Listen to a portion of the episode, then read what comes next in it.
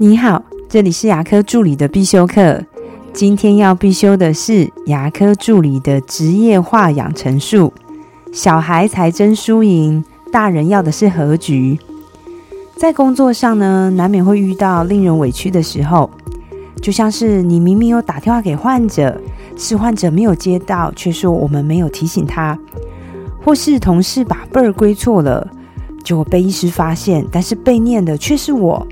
以前我自己也很喜欢争输赢，甚至会把跟对方的对话用截图下来，证明我自己没有错。可是之后我慢慢发现，我赢了，然后呢，我只是想证明我不会错，我没有错。但是呢，我发现身边的人都很怕我，我自以为的我没有错，在别人眼中只是很难沟通而已。之后我就把我专注的焦点放在和局。而不是我自己赢，也就是不再强调自己是对的，也不用再提醒对方是错的。就举刚刚的例子，之后如果我遇到有打电话给患者，但是是患者没接，但是来诊所却在抱怨我没有提醒他的时候，我先会确认患者的电话号码，看看是不是有误，或是我真的拨错了。如果都确认我真的有打到。我会把沟通的重点放在如何降低患者的损失，例如，哎，那以后我用发简讯的，是不是你比较容易会看到？或者是这次来能不能多做点什么事情？就像是可以拿他上次想要申请的收据等等。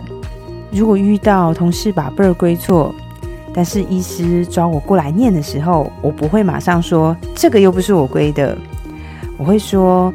嗯，让我想个办法，让大家都不要归错。毕竟有时候患者都还在，你马上说这个又不是我归的，实在有点不太给医师面子。因为医师他并不在意这是谁归的，他只是在意他用的顺不顺手而已。如果目前的你还做不到让别人赢，那至少要做到和局。你会发现你自己的格局跟视野都会宽广许多。我的分享就到这边。如果觉得今天的内容对你有帮助的话，请帮我下载下来或分享出去，让更多人听得到。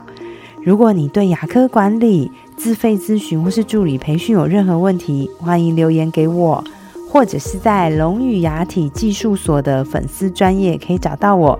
下次再见了，拜拜。